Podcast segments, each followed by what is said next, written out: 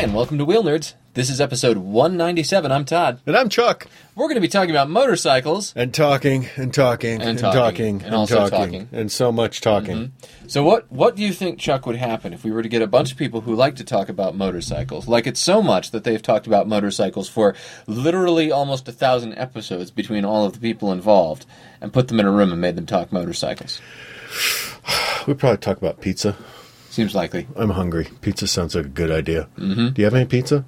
Mm, let's go get And- some. And like that, you've lost me. Well, tell you what, let's go get some pizza, and in the meantime, we'll let our listeners enjoy the motorcycle roundtable that we put together with a bunch of the other motorcycle podcasts. Okay, so we are on in our podcaster roundtable with James from The Pace, Joanne from Moterrific, also the Gear Chick, Ted from Motorcycle Ted, Men. Ted from Motorcycle Men, and uh, Steve from uh, Cafe Racer. and Liza from Motorcycles and Misfits. hey, everybody, are you ready to save the motorcycle industry? One podcast at a time. I am. Uh, oh, only Yes. if they listen to us. Do they listen to us? No. Some some people. Yeah. The people who need to be listening to us. Although, aren't. actually, that brings up. I have a working theory about this. How many of the people here listen to have podcasts in their in their phone, which include most of the other motorcycle podcasts here? I I I do. I do. yeah. I don't even listen to my own podcast. Little. I was just I was wondering how many of the motorcycle podcast listeners are actually others motorcycle podcast makers. I, I don't listen. Were they- I don't. Oh, I'm terrible. I listen to true crime and Joanne, you're paranormal. You're supposed to listen to them at work, and people will be like, And "Hey, they pay cool, you for that. Hey, cool person at Revzilla, what are you listening to? Oh, I'm listening to podcasts. Have you considered motorcycle podcasts? While I'm talking to you about helmets, how do I do that? You It's really can easy, do it. Joanne. You're smooth. Say, yeah. You have to slip them your podcast business card. Or our podcast business card, as mention them. the Yeah. case may be. right. So, so Todd, what you're what you're suggesting is that we we all have the same seven listeners. Each other. You, We have five, I know we have record. all seen the same emails from some of the same people.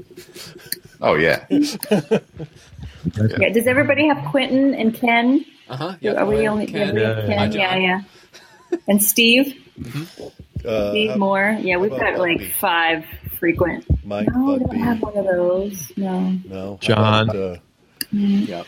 John. Yeah, John. Yeah. Yeah, if they find out that a bunch of us will be in Vegas for the AIM show all at once, that's going to be uh, we're going to get stalked, aren't we? Okay, so so joking about how few listeners we have in our big podcast dollars brings up kind of the topic I wanted to talk about this week. Yes. The uh, the zeitgeist, the internet zeitgeist, which is never wrong, says that the motorcycle industry is uh, is in a decline right now. Um, yeah. There was the article a couple weeks back that everyone saw that basically said we're doomed doom, horrible doom. and we should all find new hobbies. Not yet. No, that's stupid. No thanks. But everybody here is holding on. So so let me let me open it up. So let's start with the question: Is the motorcycle industry in a decline right now? Yes, no, why not? Well, I mean that's just in the simple US. math, right? right? But not in the world, Yeah, right? Like Triumph sales are way up around the world. Same with everyone else. It's just we suck. Clearly, we suck. Yeah, let's limit the discussion to America because Fair point. The rest of the world is cooler than us right now. Yeah, right. Like Harley nosedive, and dude, when the stock market dropped, that was probably punched right. Made that made things way worse. because a bunch of the big brands, their their value just plummeted. Right. Yeah. So- well, I, I think Har- is kind of an anomaly in and of itself, just because of the amount of money that they require for a floor plan. But uh, right after I talked to Liza about this, because I, I didn't really see that article right away, we had a meeting at the local KTM Husky dealer. We're hosting a movie premiere with them, and the guys from there said that their sales have been flat, and, hmm. and they were trying to do whatever they could to bring people in. So if I'm hearing it from a local dealer, you know, it's probably filtering out to everyone at this point. What about accessory sales, Joanne? I mean, have you guys seen a, a decrease in sales through Revzilla as well? Uh, I want to say that the most recent, uh, whatever, published Numbers? sales for yeah I, I think if you google you'll see like in the last six months or so when they did the last announcements uh, year over year Revzilla revenues I believe just based on those are up um, Revzilla is an anomaly, I, but I honestly can't speak on their behalf because that's not my repertoire. Um, but I, just based on what's available out there, Revzilla is doing just fine. Um, I think, you know, Revzilla is just an anomaly as well.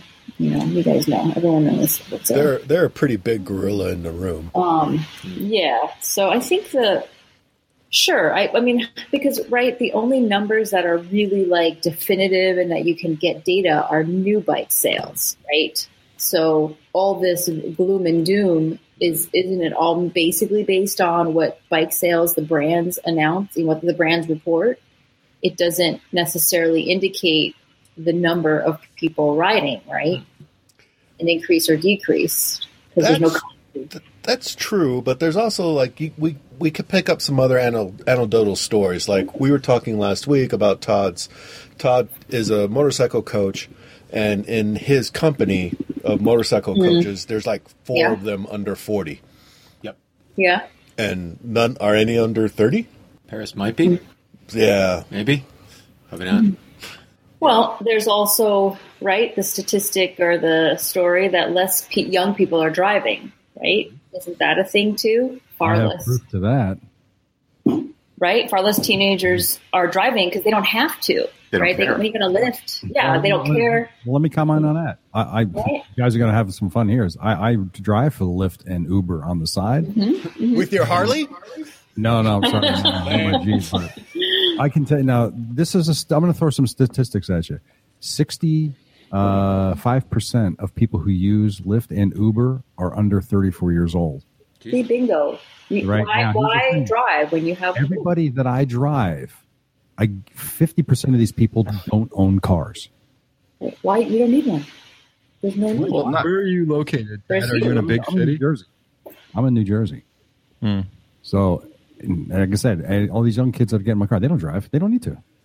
They don't want to. So not, not only that, right? Not not not only do they not need to because they've got ride sharing, but they don't. I mean, when I turned sixteen, I couldn't wait to get out of the house. Right? That Right, was yeah. that, they don't want to. that was freedom. Now everyone's so connected from wherever they are There's that no freedom. you don't. Well, you you don't you don't. The kids don't have that desperation to leave because they're constantly connected to their friends anyway. They don't have to go Right. anywhere. Exactly, Mm-hmm. exactly. That and that's that's what I'm hearing from the you know from the younger people I'm connected to. Um, they just they just don't care. They're not interested in driving. So, we're, so maybe the tack we take is not one of transportation, of more of just uh, getting out and a fun thing, you know. I'd like to Well- point uh, something else out that has been lacking. For a lot of us of a certain age, we grew up with Evel Knievel. We grew up with Chips. Oh shit. These role models, these inspirations that we wanted to be like. Hey, Chips right? came out a couple of years ago. It was a movie. No, we're talking about the TV show. Yeah, but, but I'm saying there isn't a lot of that in uh, here right now. Not a lot of positive influence. But that can uh, add to the trend as well. Of course. So I'll give you. So there's actual statistics of driver licenses. Like I found, it says the share of 14 to 34 year olds without a driver license was 26 percent in 2010, up from 21 percent in 2000. That's from the Federal Highway Administration. Um, in 2009, the 16 to 34 year old group took 24 percent more bike trips than in 2001 bicycle trips. Um, at the same age group, walked to more destinations in 09. So people are walking more, they're bicycling more. And then all the reasons I think you guys expressed, kids Yeah, are but all not those people driving. are just walking because they have a fucking Fitbit. well, Everyone's in a competition with everyone else. Yeah. If I get invited No. to one more of those, I am throwing people out the window. well, people are also driven to be healthier, right? So they're like walking and exercising. So I think all these things are making motorcycling. Oh, we forgot the whole millennium thing, you know, like duct tape your children to a chair so they don't get hurt. So I think that that's a huge thing, right? Because now you can't even let your kids play outside, like by themselves. People freak out and call the cops because your kids are playing outside. I And- totally caught and, right? shoveling in the middle of the road today. I, that's awesome. I mean, it's not awesome, but you know. Stupid. Sure, let 'em get well, you know hit. they're walking in the street. Right? But there's that, right? It's it's. I think I think people see motorcycling as super dangerous Mm. and s too scary, and you know, people are women and and men. They they're always surprised that I ride by myself long distances and I go without my husband. You know, I think it's just it's not normal to like get out, do things, and do dangerous things, perceived dangerous, right? So I think just all the deck, the deck is just it's stacking up against us, and it sucks. Well, look, we're, So- we're our own worst enemies, actually, when you think about it. Because That what, too. what, yeah, well, what are we promoting on, on things like YouTube and Facebook? You see guys doing tricks, and you, and you see a lot of videos of guys crashing. So that's what people see on social media, and we don't have, Yeah. and we're as much as we try, we're not fighting back against that. yeah. Uh, Well, You know- I mean, Joanne, though, you, you brought up a great point, right? More people are walking, more people are riding bicycles. Motorcycling already has the perfect gateway drug, and we, you know, and we don't take it seriously. Mo- most motorcyclists don't. Scooters, right? That's the that's the bridge between bicycling and motorcycling. yeah. Um, Well, and if, if it, and I mean they're they're they're more accessible. They're they're they're more Cheaper. approachable. They're a lot less Affordable. expensive. Have, Yep. have you priced out scooter tires versus motorcycle tires? yeah, right? Right. Hell yeah, right. I mean, Right. I mean that that's what we should be pushing. Any and Honda. I'm gonna. This is this is gonna be a bit of a tangent. That's gonna sound completely insane. So I apologize up front. But Honda's uniquely positioned for this, right? Hmm. They should have a Forza sitting in the corner of every automobile dealership in the country, oh what? right? A Forza, a Honda Forza, a little, little mid mid-sized scooter, the 300cc scooter, mm-hmm. right? And any any college freshman who walks in to look at a clapped out Honda Civic, right? A six year old Civic with 200,000 miles on it for 10 grand should immediately be shown the Forza in the corner, which would, they can buy brand new with a warranty, right? They should be shown the price breakdown, what, what it costs them to own it over a period of years. And with ride sharing in place now, you know, that's a great pitch for bad weather Yeah. right? You can you can you can ride this thing for for thirty five hundred dollars or whatever the price is. Um, you get the, the the full warranty, and on the you know fourteen days a year that you can't ride due to weather, grab an Uber. Yeah, exactly. Or two months in some cases. I don't know. Sure, Sure. But you know, That's a real. but there's also the whole danger thing. Like I get a lot of customers who, like the other day, a couple came in, a youngish couple, and one of them is is is riding and learning to ride and is getting geared up, but the other one doesn't, and the other one is afraid for their person. So Mhm. there's a lot of that too, where people are unsupported by their others and by their children and by their spouses. And so it's hard, I think. It's a lot harder now, I think, for people to get into it and convince their loved ones, I'm going to be okay because I'm going to wear a full helmet. I'm wearing, I'm taking classes, all the, all the stuff. So I, I think there's just a lot of barriers now that just weren't there. You know that that's somewhere else where the scooters has an advantage over the motorcycle, right? Because people look at scooters Right. as not being as dangerous as motorcycles. absolutely. right. People just Yeah, put the but that's a brain thing on. You know, there's women in business suits on scooters. Everyone's Yeah. just like, oh, you know, scooter. That's yeah, that's cool. Right. And they're hopelessly lost and they have a false sense of security. Sure, but it's the pretty much, perception you there. know? You, you don't have that barrier, that that same emotional barrier of you know, oh, you're going to get hurt A little that. bit. Because we got friends Yeah. who do cycling and just got wrecked. Mm-hmm. Yes. But they're Two- flying Yeah. down canyons at 50 miles an hour on a bicycle wearing lycra and spandex. It's just a bicycle. Yeah, Does, it's just a is there a problem with that? Is there a problem with that? I, I don't see a problem. With. It's just perception. It's that perception of danger, right? You know, it's Yeah. scooters is, is, has, but- has a great step up for that.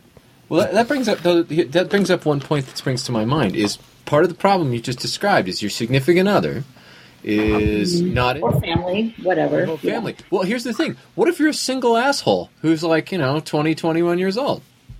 Who's going to tell you now? right?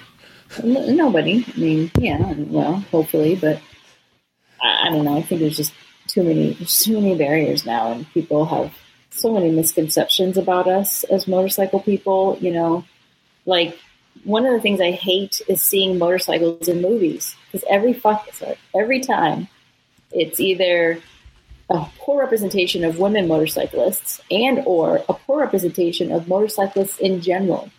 You know, they're speeding down a highway, shooting their guns at somebody. They're speeding down a street, robbing a bank. They're speeding down a street, hassling people. You know, a pedestrian. It's like I don't know. It's so only when you're motorcycle people are you able to find the positive role models. You know, it's just the mainstream folk. They have no idea what they're talking. Well, let me ask you this question. As motorcycle riders, what is your interaction with people who are not riding when you're on your bike? Do you acknowledge somebody who's in their car and do you say hello to other people or do you just stick to your motorcycle self and just keep going? You you wave to them a lot, you know, like See, that's just it. That's right there. That's the perception that everybody has. The, the chair No, would we like have to eliminate that perception. I, I learned that from Liza's podcast. Shut too. up. Um, I wanted to state so, so the statistics go back to 2006 when we had the you know the market crash here. From 2006 to 2016, motorcycle sales dropped to half of what they were. Okay, so in 2016, half of what sold in you know prior to the crash. So a lot of it is largely economic. I can tell you that here in the Santa Cruz area, we lost all of our dealers. We have one KTM dealership left. They have three bikes and a bunch of outboard motors and, and lawnmowers and stuff. Well, Um, all of our dealerships, Harley, BMW, Yamaha, Honda, they're all gone, all closed down. Now, we don't have any dealerships here, and we're a college town. Mm. So you're talking about you know these like scooter riders or bike riders, Yep. new riders. When there are no dealerships, there there isn't um yeah there isn't a place that's going to build up these relationships with people. So I think that's part of the spiral effect. Because the sales dropped, a lot of dealerships and businesses have been closing. And then you can also throw in the whole Amazon shopping that people are doing. So there isn't that that local gear place where you go buy your parts. I don't know about you all, but I used to like when you'd go to the, the shop to buy your parts and you'd talk to Frank or Al, whoever it was, who you knew, and you'd order whatever you needed and you could grab some gloves and some oil and everything. You had a relationship with that person. That doesn't exist in most places now. So now I'm curious, Even Liza. the existing dealerships, even the existing dealerships I know don't have that same relationship with customers coming in for the parts. Everyone's going online. So a lot of it is the disconnect and the relationships to build new riders and to build new sales. Well, and, and the dealership experience has to change, right? It uh, what's out there now doesn't work anymore. Um, I know I tried to order parts from my local dealer, um, and the response was, "Well, we don't have it in stock. We can get it for you in a week and a half." Fuck Right, you, I can- I Bike can- Bandit. exactly. I can get it my for Bike phone. Bandit in two days. So, so that I mean that that the other half of that relationship has to be adjusted as well. But every Um, but- but has even- that issue, right? I mean, Yeah, yeah, But absolutely. dealers can't, though. You can't expect a small business to deliver the way an online business can. It's not fair. I think not to make not the way they operate now, right? These these big monolithic dealerships. I, I think their days are numbered. I don't think they're going to last much longer.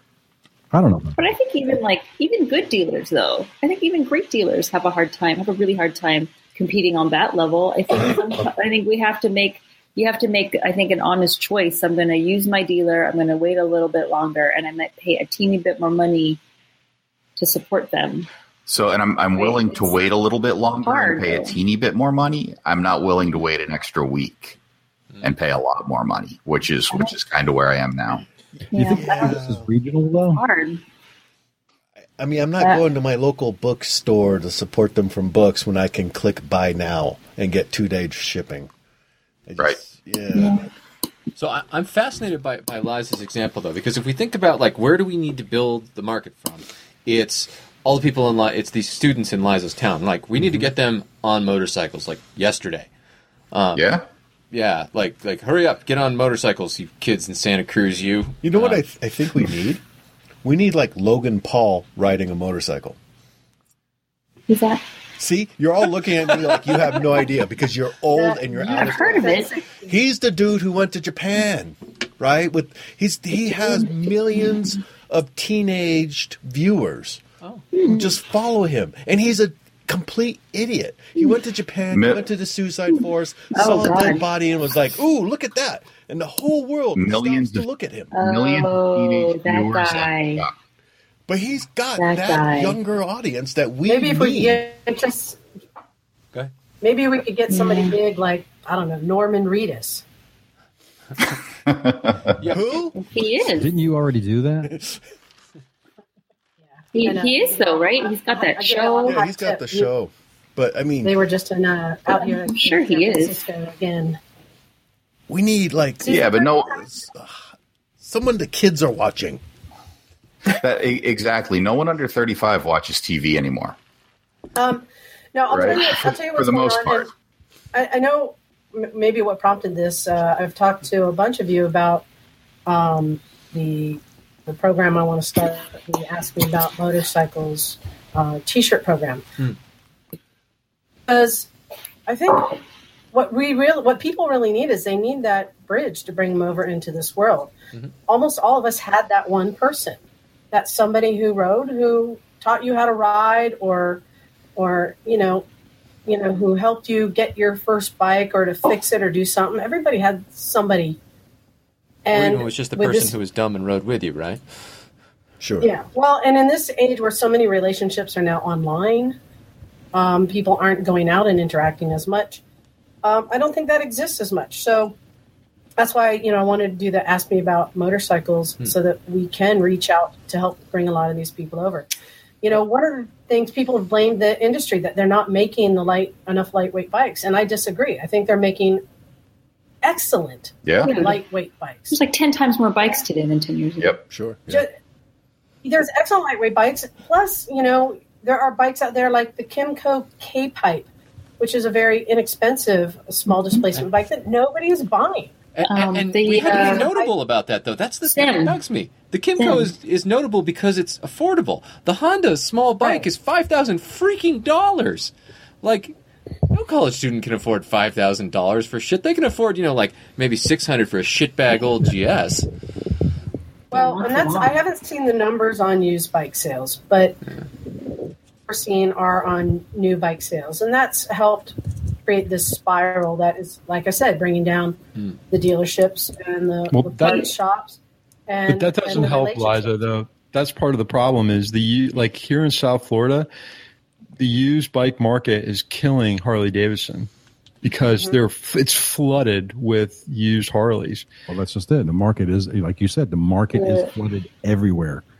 You know, Every- these, all these manufacturers are producing these bikes, and they just keep producing and producing, but they're not getting rid of. So Half the our market, week's show is old bikes that people are trying to sell that are decidedly sketchy. But but I think even if we get people on a used bike to start, if it's the right bike, just to get them introduced to the sport and get them, you know, that their feet wet, then they're going to ride that bike for a little while and say, "Wow, this new 2018 just came on the market, and I can afford it, and it's much nicer than, you know, the 2001 I bought." Bike And sucks. I got to go upmarket. Exactly, I, I I think the idea is just to get them to get them on a bike right now Yeah. Uh, not necessarily to walk into a dealership and to go buy something new, but just to get them introduced to the sport, to the lifestyle, and get them on the bike. So do you see a lot of Well, used bikes riding around the Santa Cruz with the, the Li- Liza's now our person in touch with the kids, by the way, if you hadn't picked up on that. do, you, do you see a lot of used crappy bikes riding around Santa Cruz now, Liza? I mean, because they can ride them all year there. Well, you have to remember, I am responsible for most of those crappy bikes. Well, have you sold a lot of your old crappy bikes? Yeah, that's true. for for those of you who don't know, though, every Sunday I open my garage and run the recycled garage. It's a free co-op garage space. Anyone can come over, and they can learn how to wrench on bikes, learn how to ride on bikes. We have free gear we give away, uh, advice. We have you know, Emma, the mechanic, who comes and helps people. This is set up for those people who need, you know, who want to learn to ride, don't know where to go, who have a bike, can't afford to fix it or maintain it, but want to learn. We give them a place to do it. We have people with tire changers. We can buy, you know, fifteen dollar takeoff tires. We've made it affordable, and we've also created this community that we have created new riders. So a lot of it, the community is what lends to it. But the used bikes are out there. But having somebody to help you show you how to clean the carburetors. Because when you buy a $500 bike, you don't have the $350 to pay the mechanic to clean the carbs. Spoiler alert: the idle circuit is plugged. Um, so that I mean that's some here in Santa Cruz we have a pretty thriving used bike community in in large because of what we offer here that allows people to do that and to keep these shitty bikes running. So, so you don't see a transition though, Liza, from the people that are buying these bikes to till after you know a year or six months they want to buy something new. I mean, did they ever express that to you? Nobody in my group has bought a new bike ever. I have bought one in my life, and that was Me too. 2010. So, um, I mean, yeah, I, I just bought my 10th bike this week. Um, another used bike. So, no, people aren't buying new bikes. Why? You can get a five year old bike for, you know, that rocks for a much better deal. Liza, But we all The used for, market, we right? go for quantity over quality here, too.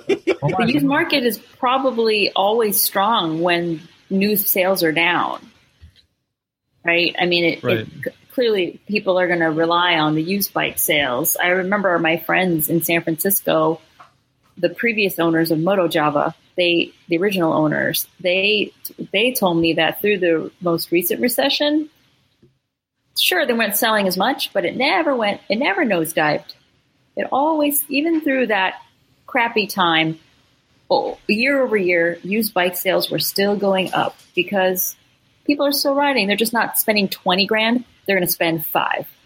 And I bet you our used bike market's strong. That's going to hurt the new bike market too. Like I don't know if you guys know Dave Plotkin from West Palm Beach that owns Burn Up Company. Dave does kind of what Liza does, but Dave does it mm-hmm. not for free. So and he sells used bikes and he spends part of the year going and finding these barn finds and then putting you know a grand into them to get them rideable and sellable and he sells a ton of used bikes he's opening his second location We got a lady In a market- that here, actually. Yeah Hey, I need Uh, to stop but- in one but- for a second. Who the fuck are you? That's Creative Riding, lurking in the corner Stick your head where I can see you. beneath his microphone. What's up, Grandma? Can you guys Barry, hear me? turn your mic up. Hey, Junk. Uh oh. Check, check, check, check, check, check. Can you guys hear me? Now, Yes. Yep. turn it back. Oh, down. great. Yeah. I, I do want to say though about the bike market. Yes, used bikes are still selling, but ten years ago when I had my twenty thousand dollar custom chopper for sale, I could only get ten grand. And eight years ago when I had my twelve grand, you know, Road King, I could only get nine grand. And now I've got a you know six grand KTM for sale that I'm being told I can only get four grand for. Hmm. So the hmm. used bike market has taken a big hit. Higher value bikes, huge hit. You're talking things under five grand are probably what are selling really well. And I've seen hmm. things like Honda Rebels and Nighthawk 250s and, and Ninja 250s that I think are going for more than what they're worth. Because Because you know, it's- you- there's a huge market for the cheap bikes.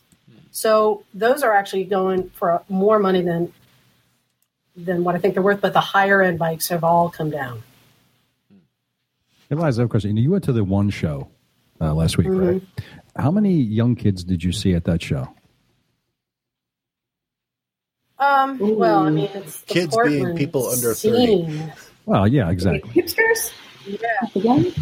I'll tell you, I went to I went to uh, the uh, Cheap Thrills Swap Meet and uh, Bike Show here in Asbury, and I was pleasantly surprised to see that the majority of the people there were more than likely under 35 years old, and there were a lot of kids in their early teens there with their parents as well. And I could see that where a lot of people were doing was no, they're not buying new bikes; they're building their own. Okay. That's that's just Well, yeah, the yeah the, the the custom bike market has always existed, but people are now going into the Japanese and British bikes even more so than before. well, you can get decent cheap Um, ones, right? Yeah, I mean, this So, kind of goes back yeah, to the community at the one show, garage yeah, you thing had- that you we're- had- we're seeing. Yeah. You had the big twins, um, but you had everything represented there. And um, over here in San Jose, there's a bike club of say, and they are all doing these really rad customs on uh, Honda Shadows because they're really cheap. but they can. They're you know bulletproof engine. And they can do really cool stuff with them. So younger market, they're all there, but they're just buying cheaper, affordable things. I think it's it really comes down to economic. Has anybody Well, ever heard of heard of the Grom? The, the what? No, never heard of it. Uh, uh, No idea what that is. I'm just saying. I I was talking to uh, this guy at my kid's soccer practice, and he was 50. I think he's 50 or in his late 40s, and he's like, "Yeah, I used to have a Moto Guzzi, and I used to have a Honda CB back in the day, and I seen these, seen these guys on these Groms, and I was kind of thinking about getting a Grom, and I was like, yeah, all my friends are talking about them that don't ride just because they seem economical and easy to get into riding. We're not talking like hipster show bike stuff, but I also uh, interviewed a garage recently right down the street that takes Groms and puts, you know, the CB um, 300 motors in them, and it fits right in. Like you, it doesn't look shoehorned or anything; it looks stock. And so they're taking Groms and turning them into 250s and 350s from the little CBRs. You know? Plus, and if you ride in a Grom and you think you're going to crash, you just stand up. Yeah, exactly. You just stick your feet down. So that, that I- will work for everyone but Joanne. Let's let's let's. yeah, I know. She's like, I got to jump off still. Me too. So Give me I, one more time. I know what I said. So have any of you bought new bikes in the last ten years? no. Yeah, Yes. I bought Yep. a bunch of new bikes. No, used. Save money. Versys was within ten years, so yeah. Save some money. Yeah, yeah, I got my Versys in. And honestly, Um, I don't see myself buying a new bike. Honestly, ever, unless I come into a lot of money somehow, I'm not going to spend. When I can save a few grand, I'm not going to put out for a, a new bike price. Just I just don't want to anymore. Yeah, Well, I mean that's Yeah, I smart mean- when you know that they depreciate right away coming off the lot. I mean, I mean it, technically the bike I bought was used and I got it at the dealership as a new bike and I saved a couple grand. But um, don't you don't you guys ever get that this thing just came out and I, I want to go get it? So like I mean I'm not Oh, talking about I'm, I'm Yeah. like that every week. That's the poster child. yeah I can't wait for the Niken the Niken to come down in price a little bit. I want one of those so bad. What are the rates like right now on e-bikes? Anyone else? Um, I do because I look at them every day, pretty much. But if you're looking at, um, I mean, if you're talking like 750 cc up, I mean, like a sports, a decent sports, like the 883s start around the same price as the street rods, which is like, you know, six, seven grand. Um, that kind of translates over to like the R6 pricing, and for Hondas, like the, um, you know, the CBR 600RR. And then if you go like the next level up to like the 900s, um, it goes up a couple thou. The t- like the Sportster 1200s are like nine grand, and the FJ or an MT is going to cost you around nine grand. And then the next the next tier hits about 15. So like the S1000RR, you're looking at like 15 or 16. 15 I tickets. meant finance rates. Oh Um, shoot! I'm sorry. my my Versys Larry, bike new was I, I walked into a dealership not looking to buy a Versys, but just you know Mm-hmm. just checking shit out as I do. 3.4, by the way. Had zero down, zero financing Yeah. for two years. Here's some free And I was like, Please take the bike. Oh, my, my All right, bank why not? Zero percent finance. I, I financed my Triumph to home on a zero percent. yeah, Yeah. And I yeah, and I you know paid it off in two years. And I'm a happy camper. But if they really need, if they really want to sell bikes, why aren't we see, seeing more deals like that? Yeah, Or is everyone worried about extending too much credit?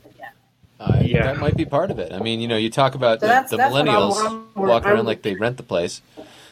Are they going to be able to pay the you know two hundred bucks every single month over the next five years or whatever the hell a bike? I don't actually know what a financing rate line is for a bike, but you know, a few hundred bucks every month when you're you know a shithead college student or you know you're just out of college and you got that first like you know engineer one job that you could get laid off from at any moment. Like you know, are you are you? Yeah, but again, not not not as a toy, right? But as an alternative to a much more expensive car. That is true. And, and, and under the right circumstance, it, it, it could be a very attractive deal. Which I weirdly am the post. And that's what doesn't make sense. If this is all economic based, then why aren't motorcycles selling more than cars? Oh, geez. in other continents and countries. Yeah, it's not That's the thing That doesn't make sense. Mm-hmm. But it could be. It's not. It's not economics because it's not being sold that way. no, it's Right. It's, it's actually realloc- uh, No. reallocation of funds is what it is. But but ev- everyone everyone's still trying to sell that you know that that that rebel attitude that comes with a motorcycle, and nobody's buying it anymore. You know, mm-hmm. the only people who care are, are my age Right. about I'm that. still cool. with it. Old, really old. I don't think I don't agree with you, James. I think that Harley Davidson still does a great job of selling a lifestyle.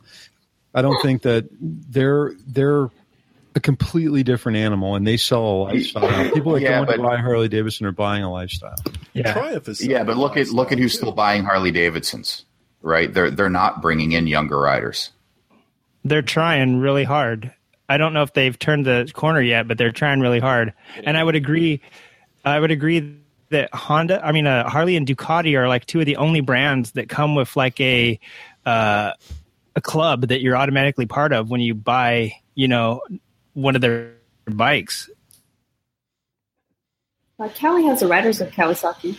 I know, but when you but when you Yeah, but when the you, thing. when you see another guy on a Kawasaki, when you see a guy in a Ducati, you're like, oh, you're basically a guy that can afford a Harley but rides a sport bike. You're the you know what I mean? kind And of when you see- douchebag I am. yeah, kind friends. of, kind of. Chris, Chris gets that a Speak for lot. yourself, Chuck. Yeah, Chuck, Chuck, you're a douchebag all of your own class, but still, Oh, I'm going to Uh. you in the face so hard when I see you. Burn sauce. it's spicy. Oh, Larry. but no, I mean, Chris takes his old beat up Ducati and his old beat up Harley out to the track and races both of them, and he's like, and I walk around and there's dudes on like, uh, there's guys out there on these like Ducatis that probably cost him like twenty five thousand dollars to get them set up, and, and then obviously like a standard Harley costs twenty five thousand, and he's out there dirt bagging it on both, like getting looks from both guys. Like the Harley guy's looking at him like you're lowbrow, dude, and then the Ducati guy's looking at him like, God, that monster's older than five years old. You you must be like a dirt bag, you know. So it's funny, but speaking of like branding and marketing, like those are two brands that don't, two manufacturers that don't have to do it. You know, like you're part of a club when you buy one of those bikes, and Honda could do that. Um, I'm a You know, Honda Kawas- person. You meet the you meet the nicest nicest person people on a Honda. Jinx. I'm a Suzuki person. Can we, can we in a all fire. agree this is all this is all for moot though because the combustion engine is on its way out. This is not necessarily Someday. a bad thing. Have you looked at the specs? I mean, can Someday, we but- All zero? Can, can, can Not in we the agree immediate future, though. that electric is going to change everything, and that we can expect a huge resurgence Mhm. in motorcycling because of electric. Think of how Yeah, easy I that work shit at- is. Someday, I think so.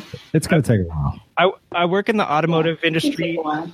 I'm the only motorcyclist at an automotive company, and all of our automotive Wow. editors are already writing motor or Zeros. electric vehicles. You know what I mean? Because because the electric is phasing out within five years. There's companies that we deal with that are sending us only electric information because they're dedicated to phasing out in Europe, and they're like, "Why are we going to make two market stuff? Let's we're going to give you guys, you guys, you know how to get people to buy electric is only sell electric." Right? And so Give them choice, comrade. pretty much that's how the automotive people are going. And once that and the Vita Vita and all that stuff happens, motorcyclists are going to have to get on board with it too. And then the infrastructure is going to be there from automobiles for charging. Yeah. It's going to set the set the stage for But motorcycles are, but motorcycles are such a totally different market. It's going to take so much longer because the reason why we buy motorcycles is so different Mm-hmm. from the reason why we buy cars. And I'll never mm-hmm. buy. I'm not just going to drop my right. I'm not going to just drop my bike because electric's here. I'm going to hang on to my bike till I die Right. until I need until I absolutely have to give it up. And they're going to have to like seriously make some serious options in electric. I think to make enthusiasts like us go, okay, let's throw So- this boring combustion engine aside. It's not going to So happen. that's that's true. That's true of the current enthusiast market, right? But the the the motorcycling motorcycle manufacturers should be going after more than that, though. Yes. Right? They should be going after people who want transportation, We're gonna and that's where those electrics are going to sell. Yeah, but you know what though? Like a, lo- asshole. a lot of my friends are getting to the age where like they're deciding to have kids and stuff, and you can't. There's no way you can get two kids and a bunch of groceries on a on even a Ural. I'm sorry, Chuck, but it can't. It cannot be done unless you're like. Larry, Larry, I need to back you up a second there. You said you had friends. I might be exaggerating a little bit. Okay, I there's people I know that live next to me that are. Any, anyone keeping score here? The people Whatever. that He's got more than you, Chuck. Shut up. the people that you look at through uh, your binoculars every night, crying. the people the people that have restraining orders against me i often see What them are with Chuck? kids in the back of their car are binoculars? Binoculars. They're like binoculars, but from San Diego. The thing you got. Larry knows gotta, what I'm talking about. I'm yeah sure, I'm they're sure from san Yes, bernardino Liza. Yes, Liza. Let her speak. you guys all know though. You know, we've got a, a handful of these smaller uh, companies making electric motorcycles now, but we know that every major manufacturer is they're circling the drain right They're now. They're, they're coming. We know that Harley said they're moving their date up. I mean, Vespa Right. just came out with theirs. Polaris, uh, Honda. Everybody is looking at electric. We are going to be barraged with electric. And Joanne, don't worry, you will always be able to have your your gas bike because, the, as they say, you can still buy a horse now, can't you? They didn't go away. Right? You can ride Right. across country So- and stop at all the horse stations. But I think she just coming. called Joanne In the next old. five years, there's going to be a huge change in the industry. But they're not. But they're not advancing the offerings in the same way that they're advancing it in the car side. Oh, It's not going to happen at the same pace. It's not, I it's not, it's not just that. The problem is the charging stations are going to be limited to to urban areas. You're not going to have Exactly. electric motorcycles that you're going to ride across Hey, country with because the Steve- battery Steve, technology is not there. i have to The say infrastructure. there are more places to charge your bike than there are places to fill up your car with gas Yep. Because a lot of a lot of like the zero plugs right into a house so as long as you could find somebody's house and say can i kick it outside for like half an hour yeah you got a place to charge How- Larry, how long is Yeah. a half hour going to get you that want to charge? I'm, I'm talking about riding, taking a cross country trip. How long is a half hour going to get you on a charge? well a half hour won't get you very long but if you could stop to like get a bite to eat somewhere and plug in But See, uh, electric, in, in those re- those But- reasons alone, it's not practical. It's, it's all electric's changing. not It's practical. all, it's all changing. You guys, in the next Yeah. five Not years, fast you'll be able to fully charge it your is bike for sure within Not fast 15 enough. minutes. Until they Not initiate a battery, battery exchange program, it's not going to work really well. There's the possibility of battery exchange, but yeah, you're going to be able to fully charge in 15 minutes, and that exists already. yeah They're just stable enough to go to market, but it's coming. The fast chargers and the batteries that can take them, they exist. Probably. I mean, Um, Tesla's already built an enormous network of superchargers, right? I mean, they're proprietary right now, It's one of my work. but Yeah. they're Hey, I mean, well- they're pretty much everywhere. yeah bmw BMW and Mercedes in the US right now are sinking billions into these rapid chargers that are actually liquid cooled because they're pumping so many volts or watts or whatever through the hose that it would like burn your hand if you were to touch it. And they're working on like wireless charging and all this crazy stuff right now that you're they're trying to get it down to seven and a half minutes, which is basically what the time is for uh, the average time for filling up a gas car. And they're on the verge. I mean, they've got it down, but like Liza said, they're not they're like working on installing them and stuff right now. And I just read, uh, oddly enough, this um, uh, e e bicycle magazine uh, the other day, and they're like in the same headquarters as KTM, and they were showing off the KTM electrics and all this and that. New batteries that they got that can charge in a full charge in um, like 20 seconds, but that's for a, bi- a bicycle size thing. So you expand that out to motorcycles. So they're working on stuff right now with um, stuff that's not lithium ion because that stuff catches fire, and when you when lithium catches fire, you can't put it out.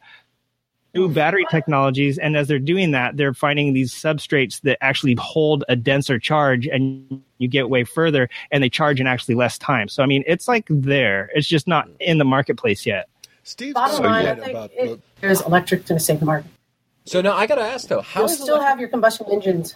But how's electric going to save the market? Is my point is because I agree it's kick ass, and I love the idea of all the Mm-hmm. torque all the time. I, I like that a lot. I like that so much. My wife said, "No, you can't have that," but same way she said on the speed triple. But anyways, You're not supposed to open your pants up when you tell her about the torque. Oh, sorry, I get excited. but But Maybe the dork, not the torque. how, how is the how is the electric going to save it? Because okay, we so now the bikes are electric and the engines are really cool and you know there's less moving parts. But they're still expensive. But is that what's gonna what's that to be different from the motorcycle now? Oh, Still get Part of it, part of it's going to be that millennials that don't even like to shift gears are going to be like, "Yay, I don't have to change oil or put gas and get my rad clothes all stinky now. I just have to take it to a bike shop where they switch a battery out." But also, it's not really going to save. it. It's like saying the naked bike is going to save it. Everyone knows, naked bikes don't even sell in the U.S. when they, but they keep making them. Every manufacturer. I think it's just one of those other niches. And until everything goes all electric due to EPA regulations in like let's say 20 years, because I don't think it's going to be right right around the corner. Then So you said that scooters were kind of the um, the bridge to motorcycling. A lot of people get into Yep. scooters because they're twist and go, right? Mhm. So are electric. No Yeah. maintenance, no clutch, no gears. Get on and are you, go. you're talking about the new Goldwing? to- This is I the young kids more out. people That's a new bike. But electric. But uh, there would have to be a plethora of options to to get the. There is. No, there have to be more options than that to compete with the options that exist now. Because for Yeah. practicality, electric doesn't work.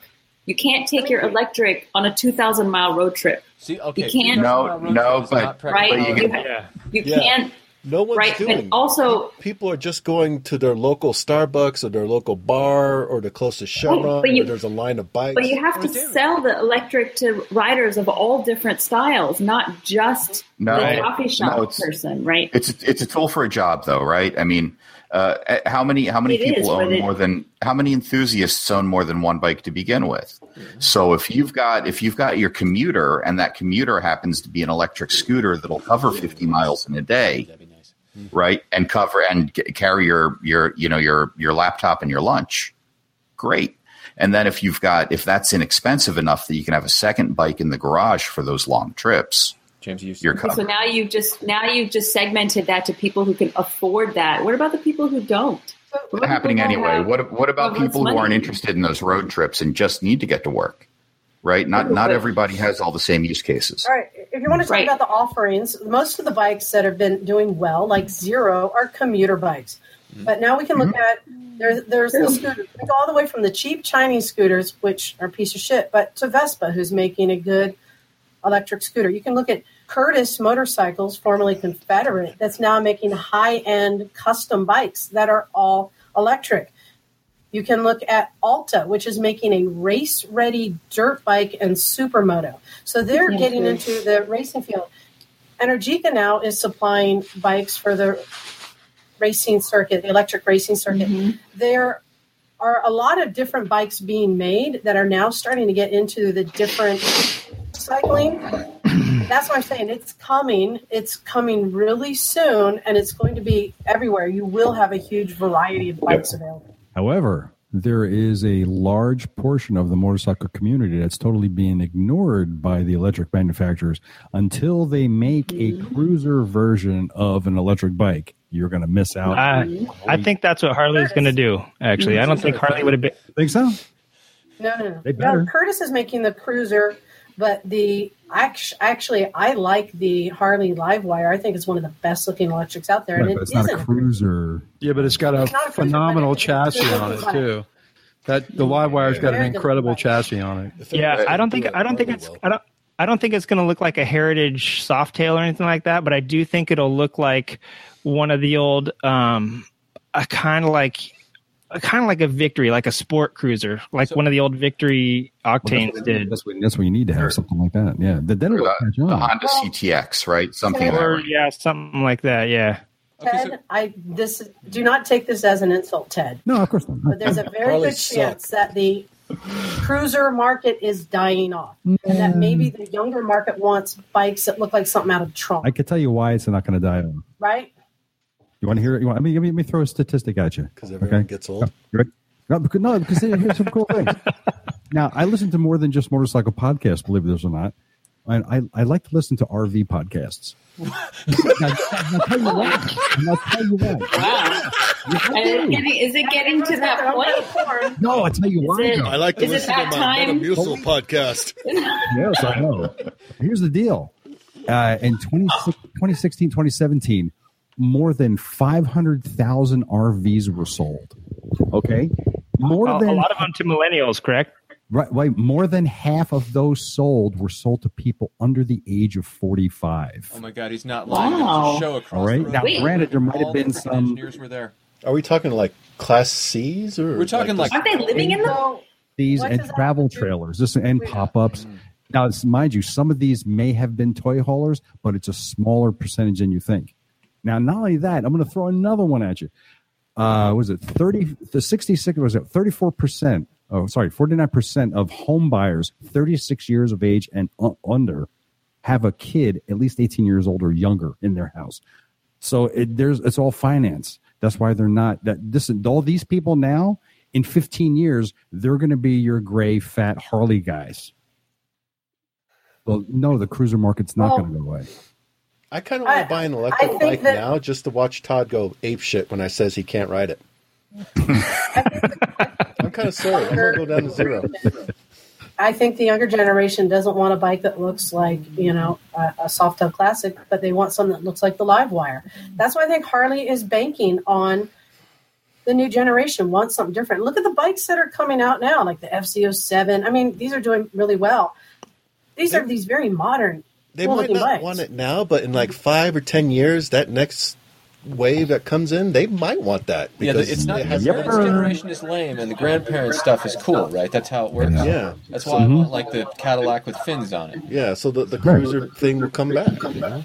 Uh, can we touch, go back, at, rewind a little bit, and talk about the how to get people in, how to get kids in, or I guess better influences. Like one thing I, I did is I, I reached out to two women, one woman in California, and actually just this young woman I was just talking to here in Philly, and they're new riders, and they're looking for mentors, and they just want someone to talk to. They just want another female writer to talk to about whatever they're struggling with to ask questions and get information. Um, and I think that if we, as the more experienced group of writers, can find people to mentor, younger people to mentor, whether it's a group of people, that might be something that would help. You know, What cities are they in? uh, one young woman's in Pinole, and that's in the East Bay in California. And then the other gal, she's right here in Philly. She's like two miles from me. There's so many forums and Facebook groups. There's so many ways to you know meet up. I found there's so many different ways to find your people now online. That's why I, I mean in Pinole, I the Dames don't care maybe on Facebook. Uh, well, I mean, I, I gave her a couple resources, but Yeah. she, she, both of these gals, they specifically wanted a person to talk to, like face to face. So I Skyped with one gal and we had a nice video chat just like this. And we talked about a lot of different things she was struggling with. We actually had a lot in common. And then this other gal we met in person because she lives up the street and she has a totally different set of issues. She never got her car driver. She doesn't know how to drive. She's from Saudi Arabia. She couldn't drive when she moved here. So she's she was like, I'm going to do this, and she got her motorcycle permit, and she can drive her motorcycle, but she she doesn't know how to ride in traffic very well. She's struggling with the traffic. You're welcome to turn uh, the woman in California uh, onto my recycle Facebook page if she wants to come down to Santa Cruz on a Sunday and hang out, because that's what we do. We've created so many new bikers by just you know advising them. There were people who showed up to my garage to get advice, and within 20 minutes they were in the back of a car going to buy a bike we found on Craigslist. Going, wow, what happened? It's it's proof that tough love and yelling at somebody long enough works, right, Liza? I heard Kat was talking about you on the oh. last show. No, I just mean go out. We should go out, and we should be we should be going out and trying to talk and mentor young young people about Right. riding. And so, Jo- Joanne, I don't know if you're in the loop. I will include you in it. My my pitch, the thing I'm working on is creating these shirts that say "Ask me about motorcycles," and on the back Hmm. they have the names of all the podcast groups because we are also trying to promote ourselves that we exist. Yeah, because we that's a are a great, idea. Huge podcast. great source of information for people who want to get into writing as well, and we cover North America. Good idea. So Cool. Yeah, um, idea. I'm working on getting these, and actually was talking to somebody at Fox Racing about making the shirts for us. I'm trying to get them sponsored so we can give them away for free, and we can create moto ambassadors, riders, and, and reach out to people this way. So that I'm doing that, and that came from you know Robert Pandya. That was one of his suggestions, and I just took it. I'm running with it. You know, any other to add to it or start some, I you know invite them to do that too. Because yeah, I think uh, I feel a responsibility and do something to try and reach more people. Yeah. So yeah, me and Liza are kicking ass. What are you guys doing? Uh, can, can I, Nothing. share a- I don't want. I don't want more motorcyclists. I want this to be a cool, uh, as niche as it can be. Just kidding. Except the man with one bike. I ride around on a Sunday. Yeah. Look, if you want if you want more bikes, more gear, more stuff, we got to get more people in it so that they can make more shit for more stuff for us to buy. Oh, Joanne just said shit. I was just gonna say someone said shit on this fucking thing.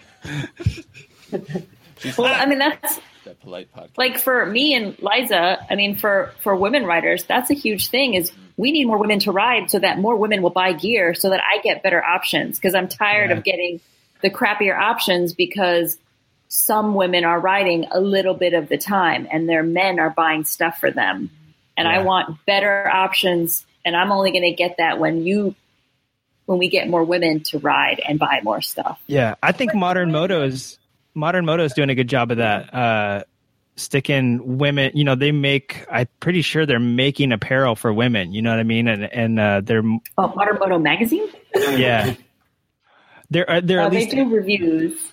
okay. Maybe that's what it is. They're they're they're showing like what's out there that's not just uh, pink and Yeah. black. Like the oh It's a magazine. It's a magazine. So yeah, it's a women's motorcycle gear fashion magazine. No, you're right.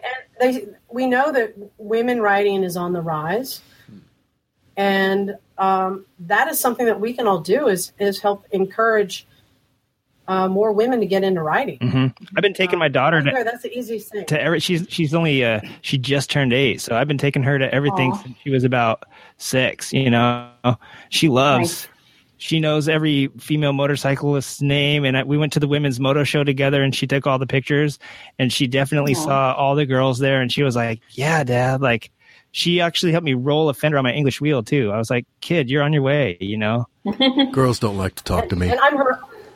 Wonder why. rightly rightly so mm-hmm. it's all those restraining orders Stop being creepy. No, that that's something right away. I mean, you guys can think about how can you reach out to more women riders in your area. quit asking them is that your boyfriend's bike when they roll up on him for one for one chuck Yeah, Yeah, that's one don't, don't do that. I've Yeah, never yeah, done that. yeah, I've never said yeah. that. And and please don't say "good for you" when I tell you what I ride. Please. That's, Oh my god! yeah, I know. Oh, how many? How many? Good how many for salt you. charges have you Thanks. gotten for that? Oh, not Definitely. nearly enough. Biff. I don't do that either. Oh, really? Or wow? Yeah. I've purposely sabotaged every bike but my 250. It's the only one that runs good all the time. And uh, so I'm never like, you know, trying to brag, like going up next to somebody being like, oh, that's only a six. What do you ride, Joanne? Like a 650 or a 750 or like a 950? I forget what it is. You have a tri- Uh, speed triple? I have a street triple. Yeah. Street triple. That's what it is. Is that the uh, 675 or? Seventy-five. Yeah. Yeah. So I would never roll up and be like, oh, nice that you're on that because I'm on a 250. You know what I'm saying? Like, it's one one way to keep yourself humble, I guess. Is what You I'm could, saying. Larry. It would, it would be kind of funny You're if you did. smarter than most, but uh, yeah, you know, just yeah, good. How many of you know women uh, who ride uh, on the back of the bike with their husband or boyfriend or friend? I know. And have those women been given an invitation to Lots. come up front? My my wife will not get on the back of my bike. No, I wonder why. My wife, my wife uh, actually did ride on the back for quite a while, and uh, she was not interested in going on the front until she discovered sidecars, and now it's just like a matter of time. I know until the kids are old enough, and the bandit is mysteriously missing one day. I didn't want to. I had absolutely no desire. It, it really was like completely unintentional and not a strategy. It wasn't like something I dreamed about or something I fantasized about. I didn't want to. It just was very reluctant. And Just you very, did- like- it was like Reefer Madness, the scene where they finally tried dope, and now you're just you- Pretty much. I mean, it, every time I learned to ride something, it was just oops, and it wasn't a I I meant to. It just happened. I was born this way. Yeah. I mean, I wish I were, but My wife will only get in the sidecar. She doesn't like to be on. She doesn't like motor vehicles. Oh, no. She doesn't even like to Um, drive herself. Larry, what about you? Uh, no, I've only ridden what? behind women a couple times. No, do you have a wife? Your Yeah. wife. Yeah. She no, might. you know what? Uh, she Does she your act- wife know you call her your wife? no. What are you talking about, Jack? What you talking about, No, my uh, So I sense a pattern then. my wife um my wife she actually said the other day that she'd like would buy a scooter and i was like sweet so we were going to go down and look at the uh, g650 uh to, you know the uh the bmws tomorrow Way to, way to start I like you're not getting yeah yeah you're not getting no like That one seems like a terrible first bike This is, scooter, scooter but like. uh, this is what you're getting. I kid, I kid. Yes, I, I kid, I kid. I told her to go get the Honda NM4. I was like, that's basically a 650cc scooter. Um, no, no, she said she she said she would, and so I was like, uh, rad. I'm gonna, I'm actually even gonna, that is a a big scooter is a terrible thing to learn on. If she's going to do a scooter, I'm totally kidding. Yeah, she'd whiskey throttle right through the garage door. I'm sure. no, No, I. But when she said that, I'm just saying, just thinking that, um, excited because one of the things they were talking about at the Give a Shift is that you know if mom rides, the kids will ride, Right. and that's like another way to get your foot in the door. And I'm thinking, wow, if she's expressing interest, I know she's not gonna freak out if like, you know, in, in like another year or two, I say, hey, the you know, our daughter's been talking about it. Let's uh, getting her, you know, a, a motorcycle. And Okay, so then of all everybody who has a wife, how many of them actually ride? None. Okay, see, so that's a problem. Like that right there indicates, like, how do we, you know, how does that? E- That exactly. that's a challenge, right? You uh, know, my, my wife just isn't interested. She she couldn't care less. I've offered her the opportunity. I even I have a little Yeah. 50 cc scooter that's available to her if Hey. she wants it, and she just she just couldn't be Do less. you- so Does she ride with you, Jean? she together? has a couple times, but she really she's not not not even Yeah. into that. It, it's, my it's wife- just My wife- you know. my wife said one of the things I was like, because I asked her the other day, I was like, what would get you on a bike? And she's like, a bubble. Because, you know, falling down hurts. And I was like, yeah, you'll go out and ride your bicycle on the street with a styrofoam helmet. Like, imagine getting creamed by a car. I've got creamed by a car and all my gear. And I walked away with like a stiff ankle. eating a steady diet of government cheese and living in a van down by the river.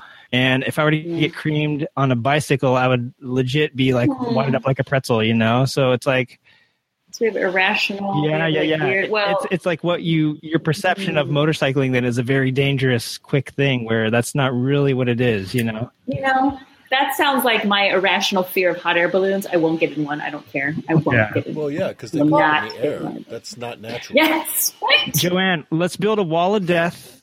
Uh, suspended by a hot air balloon and get you uh maybe that'll get you over your fear of hot air balloons we'll take you up in the air on Wait, what's the thing. wall of death for? So in a motorcycle, 'cause there- around in a circle like there's not much yeah you can't just sit in a motorcycle in a hot air balloon that's boring Hey, I want I wanted to go back. So, so one of the things, or a couple of the things that have come out of the Give a Shift uh, conversations. One is on the rise, but as he said, the more women that ride, the more children and families that will ride. Um, so that's something that we need to try and figure out how to encourage more women to ride. The other thing, um, I know some of you have already heard this, but let's just recap it. Um, changing the language no longer referring to bikes as starter bikes.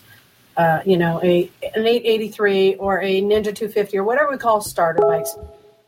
Quit calling them beginner bikes or starter bikes because people then are under the impression that it's not cool and they have to move to something else. And for some people, a lightweight bike is the right bike, right, Larry? oh dude my 250 i've ripped people on 1000s just because i'm so used to it and comfortable with it and yeah, i've ridden this thing halfway across the uh, states and back you know like So just, just depends on what you're willing to put tolerate like if you We know if you were chuck you'd probably only go about 45 miles an hour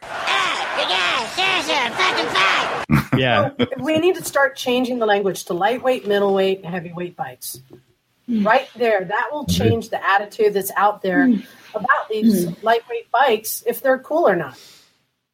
And Mine's definitely we all cool. do. I like Mine's that. definitely cool. I like that a lot, Liza. So change the verbiage. That's something that they, that came out of those meetings. Change the verbiage. That's something that will make a difference right away. And these are the kind of things that putting our heads together, Yeah. we might be able to come up with more suggestion and ideas that we can implement.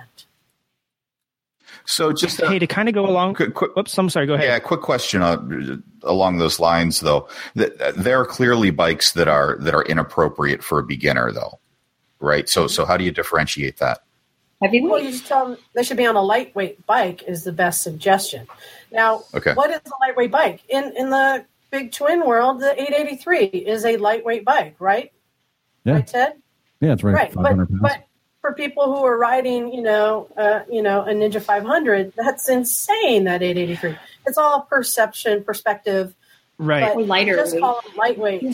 on the, hey on that on that on that note i think it's smarter to to do it the way europe does it which is instead of going by a weight class they go by horsepower to weight ratio. Because over there you can get an 883 or you have uh, like a 250 ninja or a 300 ninja because they have the same power to weight ratio. You're not you know what i'm saying? Like an 883 and a 300 ninja. Imagine both of them out on a racetrack you know what i'm saying? Like you think that the Ninja 500 can blow the 883's doors off in third gear?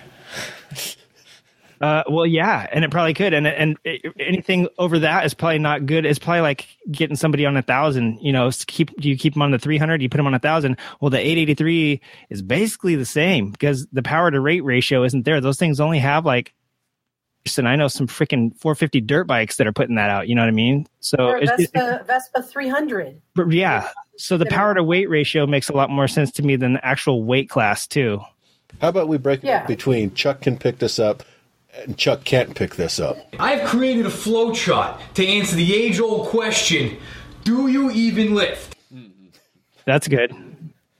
Chuck can, he's been working out. He can pick some shit up. Nobody can it. pick up anything. That argument's just so like tired, and I can't pick up anything except a Rebel 250. Come on, Is it CrossFit? Yes. Do you even lift? That's why I I'm not said gonna Chuck. buy. Well, you don't have to be able to pick up a bike when you're a girl because you can ask anyone for help. Uh, I'm, yeah, Off. I'm not riding in the Mongolian desert. Jesus. I don't mean stand it up. I mean pick it up off the ground. He's not joking. Right. I'm not proud, but I have Not show, either. I have showed my boobs off to get somebody to lift my bike for me. One time, Larry, and we said we'd never talk about that again. Hey, I, I didn't call you out. You didn't have to admit it. So there was another idea that I had had um, that we are actually starting here, and it's not necessarily legal, so you can't be an official movement. This is the really No, no, cheap way no, to get um, bike guys. You need a screwdriver. Go ahead. Is this the Weed for Bikes I'm- initiative that you were trying no, to get I'm, people? I'm calling it noob for a day.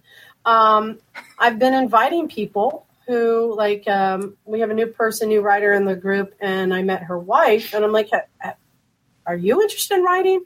She's like, ah, "I don't know." I said, "What if I put you on my 150 scooter for a day, no clutch? Would you like to come ride for a day?" Hmm. She's like, "Actually, that would be cool." She was always intimidated by her wife's bikes, hmm. big bikes. Um, so we're actually reaching out to people and inviting them to come ride some of our lightweight bikes for a day. We will put them in gear. We'll take them down to a parking lot, teach them to ride, and then we're going to take them for a short ride around town. I say it's illegal because they won't be licensed, but I think this is a way to you invite people to How- come be a noob for a day. How many pages is the waiver that you have them sign?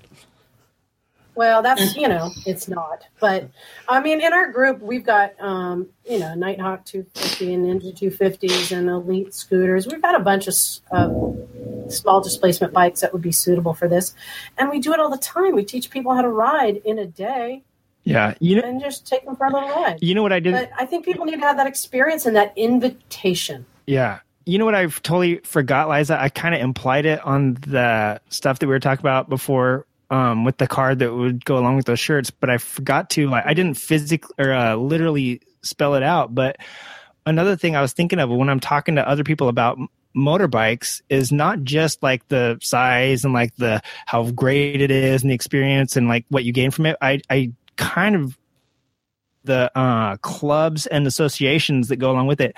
And oh yeah, there's like this great one that does like a run for cancer every year, and there's another one that does a run for burn victim. You know, like I, I've talked to people about different things that interest Charity them. runs. Yeah, and so I, I, that, that's something I totally forgot about that I've actually used to kind of get people interested in not necessarily getting on a bike, but motorcycling in general as a lifestyle and as not just like a hey, I'm going to buy it and try it and then sell it. I'm going to get into this like lifestyle of uh, what you guys do behind the scenes, and that's another thing that uh, on that you know getting people to, to want to become a motorcyclist could be is that uh, you're all, not just that you're in this cool club now of people that are on two wheels but you're also in part of a community of people that uses that brotherhood and sisterhood that we all share around two wheels and does stuff like riding for charities riding for organizations.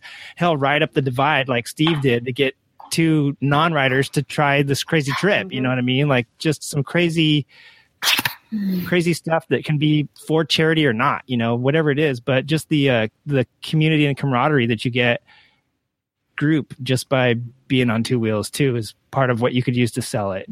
So what, what's the maximum size group you can get away with having the camaraderie? I ask because uh, so I'm sitting here flipping through the the U.S. Sidecar Association, where I literally have everybody in the freaking association's number in this book, mine included. Um, Really? uh, I don't think I'm in this one. This is the, the slightly older one, but uh, like.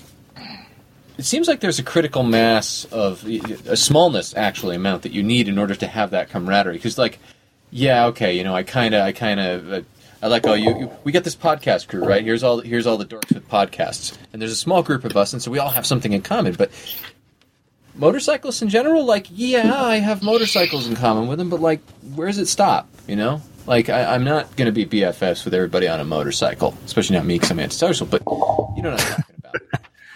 Are you one of those guys that doesn't wave to scooters, you bastard? I wave to everybody. I dork wave to everybody on general principle. Oh man, Dork Wave is so much fun. Yeah. I'm gonna wave to all of you. This was really fun. I gotta go. Gotta go to work. Nice segue. Oh, You know. Yeah. Yeah. Go, go Uh, but I hope we can do this again soon. Bye bye. Yeah. bye. Hey, Joanne, Bye. next time you're out here, uh, email or something because I know that you come out here once in a while to see Out Chris- where? out to Cali to see Christy once in a while. Like Oh yeah, I well, I, uh, I have family. Like my in-laws are in Ventura, so I've Oh, been sweet. going out there for that. Um, but I'll try. Like actually, I'll be going in April for a women's track day. Don't meet Rad. up with him. He's scary. I'm so More nice, scary than you, especially compared Whatever. to you, Chuck. Right? Yeah, no, that's totally. cool. Don't worry. Rad. Thank I'm in the you. LA area. Maybe we could interview you for the show. And Okay, that'd be great. I will. Thanks, guys. all right, Have a good night. Right. Good night. all right, Liza, you and I are the only ladies left in this thing. Yeah. I still really think we need because like YouTube calls them influencers for a reason. Mm-hmm. Whether it's Logan Paul or it's Markiplier or it's Odds Ones Out or Dan TDM or anyone else you guys don't know, Uh, Weirdly, I know most of this. God dang it. they have an. This is so funny because I don't know about any of that junk, but I've heard the name Markiplier and PewDiePie. I don't know what they do. I just know Video games. My daughter. I just comes know to that me they're like guys. every week, every other week, asking about something I'd never heard of because she's seen it on YouTube, and she's interested Yeah. in it because she saw them doing it on YouTube. Whether it's playing a game, going to a laser thing, tag thing. If only we didn't have faces for radio, we could be on YouTube. Yeah, for sure. Yeah. Hey, I have a YouTube channel. Todd. Did you all see my my short? Your award-winning short, I loved it. My, yeah, He's it's going to the stalking Toronto us. Film I- it's Festival not, next. It's not funny anymore. Larry is literally stalking every one of us. Why would you say that, Chuck Brewer of Chula Vista, California? Why Born do you in- know that? Yes, you could say. No, it's in Utah. Well, I know he's in Utah now, but yeah, but he knows where I'm from.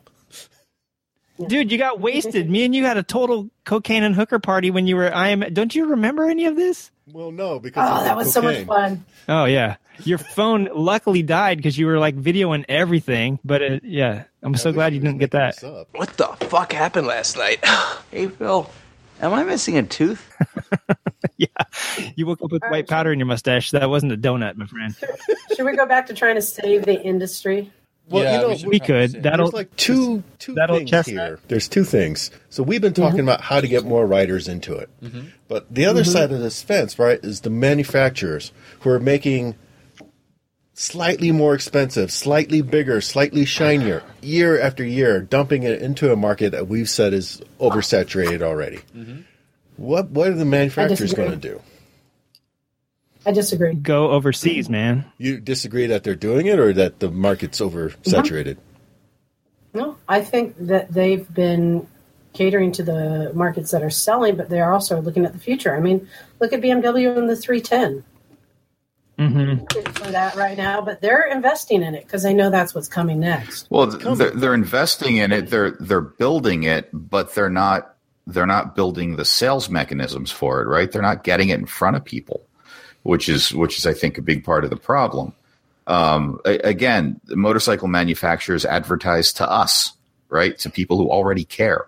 We already about motorcycles. Right. right, But uh, I mean, how how many of us follow you know Honda and Kawasaki and Suzuki and Harley Davidson and and everybody else on Facebook? How active are they? Right. Not Yeah. even on Facebook because you know that's mostly old people too now. Um, but how many of them are are advertising a lot on uh, on YouTube?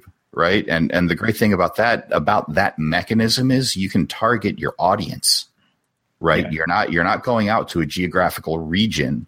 You can target college kids. You can tar- target people under a particular income. You can you know you can you can move in those directions and get who you want.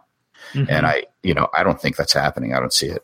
Yeah, Harley Davidson when they uh, revealed the Softails, they did it on Instagram a few hours apart, and they used Rusty Butcher, who is who is a big hooligan racer kid out here. He just turned thirty. I mean, this kid's pretty pretty young, and uh, he just bought a CVO from them. He's like he started riding it, and he's like, "Oh, I never wanted a bagger. I always, you know, liked."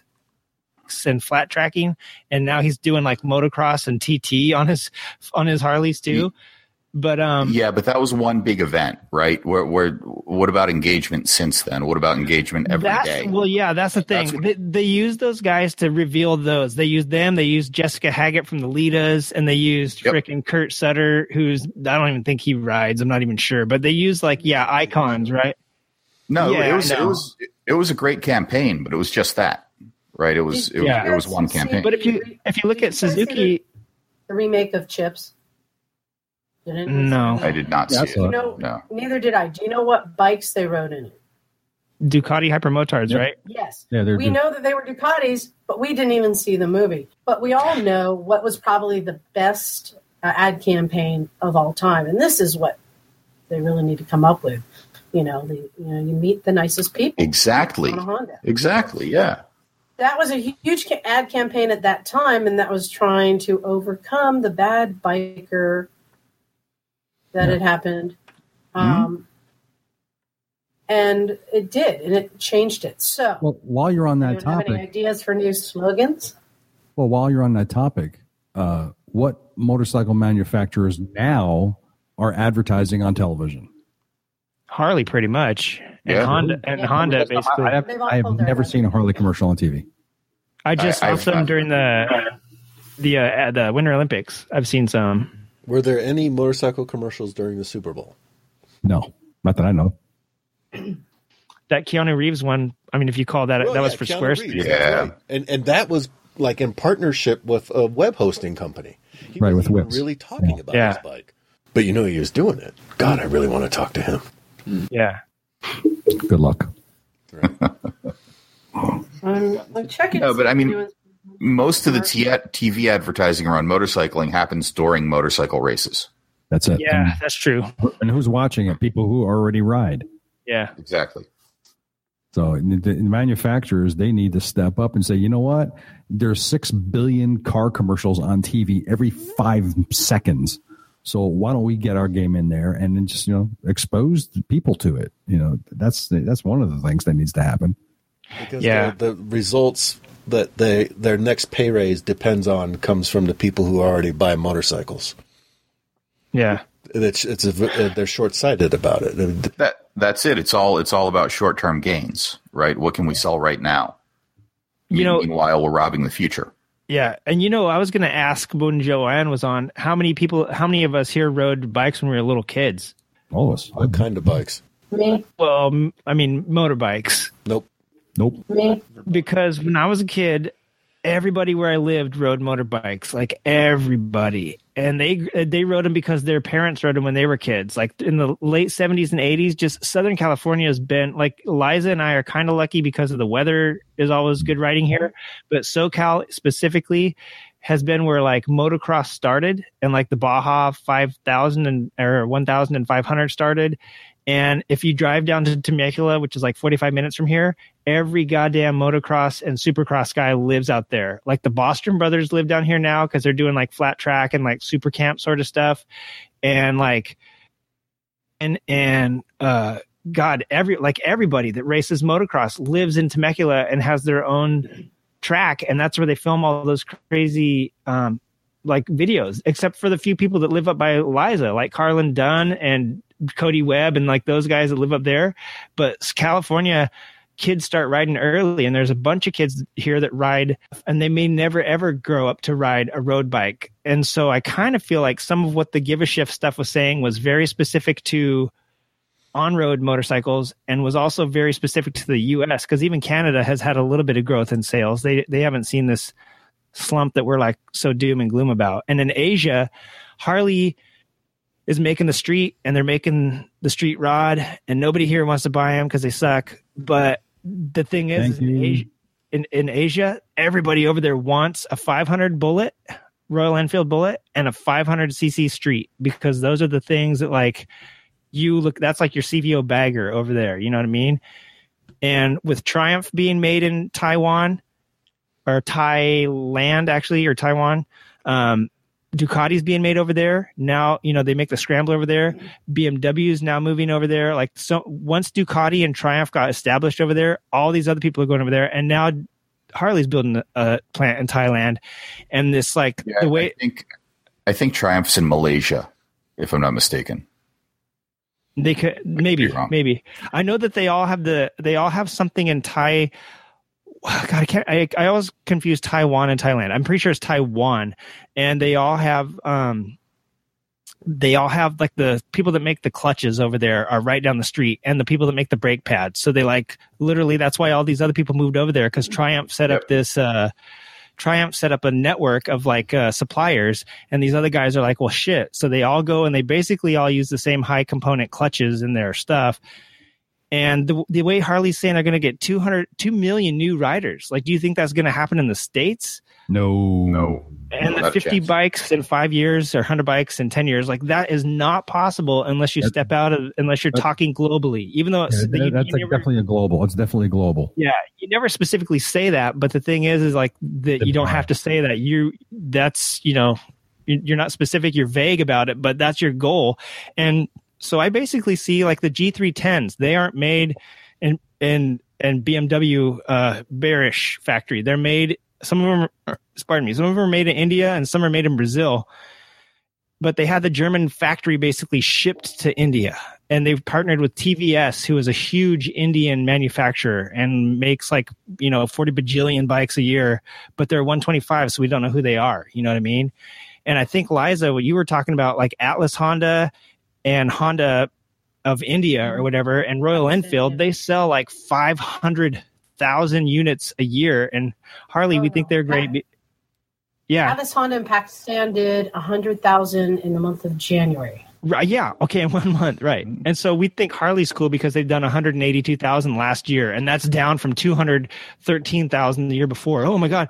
And that's like just a portion of what these other companies are making globally. So I think that like what we're going to see is that like really these companies aren't going to die, and they're not necessarily like they're going to market to us what they can. Like Ted said, the cruisers aren't really probably going to die because there's people that want them. I a lot of my coworkers are actually going getting sick of back problems from their sport bikes and they're moving over to freaking Harleys. So yay for you Harley guys out there like Ted and Chuck. Freaking And um yeah. And but no, I'm just, I'm just saying like I think that that what's going to happen is they're going to the way that they're going to stay alive over here for us in the states is what Triumph had to do for England. They only make like one model of Triumph over there and it might be their like six seven fives. You know what I mean? Like the sport bikes, I think they still make in England, but everything else they make, like the Bonnevilles and everything, is made in Thailand. I think. And so Harley, the triples are still coming out of England. yeah. So I mean, a lot of people are going to do that in order for us to keep our American market. Harley will probably keep the CVOs and the the trikes here. And they might eventually move like the Sportsters and Softails, half of it to. They already have a plant in India where they're making the streets, and now they're opening that one in Thailand. They're probably going to make more streets and more um, Softails and stuff over there, and ship them over here for a. Ter- you know what I mean? Like with with everything that's going on, because it's not just like the money that we see, the money that we get from our boss and we slap down for our 3.4% financing for them. It's, it's also like tariffs and manufacturing. And is it easier to actually have a bike built in this other country and then shipped back here so that we can, uh, partially assemble it here and avoid a tariff? Like our own damn bikes that we could build here, like it's cheaper to import them from our manufacturing facility in Thailand for fuck's sake, because we only have to pay them like $3 an hour. You know what I mean? So, it's going to be like a whole homologation of things. But I think right Can I now, start? Can I start a new tangent, Larry? yeah, go for it. What do Wayne Rainey, Kenny Roberts, Eddie Lawson, and Nicky Hayden all have in common? Besides that, they were all flat trackers. Great American MotoGP racers. Have you guys heard of all of these Mm. guys? Yeah. No. Have you heard of the latest great American GP racers? Can you name a, an American MotoGP racer today? No. No. Nope. the last why? guy, yeah, the last guy isn't doing it anymore, even in World Superbike, right? So that is another thing that's going on, and I don't know that we can blame any industry on that. Um, there are no American racers right now, and America in general has not been that supportive of uh, racing of any type. The the crowds they get in other countries. Um, I can tell you that um, for anyone who heard our recent interview with Wayne Rainey, who's the current president of the Moto America series, they're aware of that and they are trying to build young racers. They are breeding them. They've got the, um, the it's no longer called the KTM series, but basically the the 390 KTM's. It's a racing series for uh, 14 to 25 year olds. They're creating new racers. He also said that to try and get the crowds more excited about races, they're going to start bringing in live music Yeah. to the events. So they're looking, they're trying to make changes. They're trying to make it more interesting and fun because that is something that creates riders right there. Mm-hmm. Racing. Yeah, and, and they're already doing some of that with MotoGP, right? If you go to the go to the GP in Austin, there are concerts at night and all that business. But you know, one of the one of the biggest problems there is look at the current state of the television contracts. Yeah, I think that's a For huge racing. problem for American racing for sure. You, you can't you can't follow it without going to the races, and and when you're talking about an international series, there, there's just no way to keep up. Right. Yeah. Do you guys remember, like Chris and I were just talking on our last show about the Daytona 200? Like that thing's been going on since like the, I want to say the 40s. It was part of like, it's how part of flat tracking grew is that they would race the bikes out on the beach, kind of On flat beach, track them, and then come back onto the road and do like a loop. And people from across the world, especially once that went to Daytona, people around the world used to come race the 200. And about two years ago was the last time I remember them talking about anything about it. And then last year, they weren't even sure who was going to put it on. And it's like, dude, like 60 or 65 years of racing legacy in the US, like the one, the one remaining race that anybody from out of the country would want to come and race anymore nobody even showed because they weren't even we weren't even sure who was going to be putting on and finally some local florida like Wera group picked it up and so i haven't even heard jack squat if it's even happening this year and, Day- and daytona bike week is like uh like four weeks away or something Yeah. I'm an American. I don't care about motorcycle racing. Shame on I want to, I really want to care about motorcycle racing, but they're not making it easy. Well, No. but if you're talking about what can we do, uh, you know, all of us who have, uh, you know, our, our listeners, and we again we span North America. Maybe getting people into racing, talking about racing, letting your listeners know what upcoming races are coming. Um, you know, I I listen to Larry's show and he talks about some of the racers, and I haven't been to many flat tracks, but I hear some of these names and it kind of gets my interest. Like, oh, I hear that name again. Oh yeah, I saw him at uh, Straight Rhythm, or oh yeah, it gets. and now you saw half of them at, that that I've ever talked about at the one show. They were all there at the pro Yeah, and the hooligan race. Yeah. I know, I know. Um, like flat track is so flat track is one thing that's actually kind of coming up because the X Games and because it's fast. Mm-hmm. Because also, honestly, if we're talking about getting young people into motorcycles and young people can't even watch, um, like uh, I just heard the other day that movie times are getting shorter because people attention spans because of like Instagram and shit like that.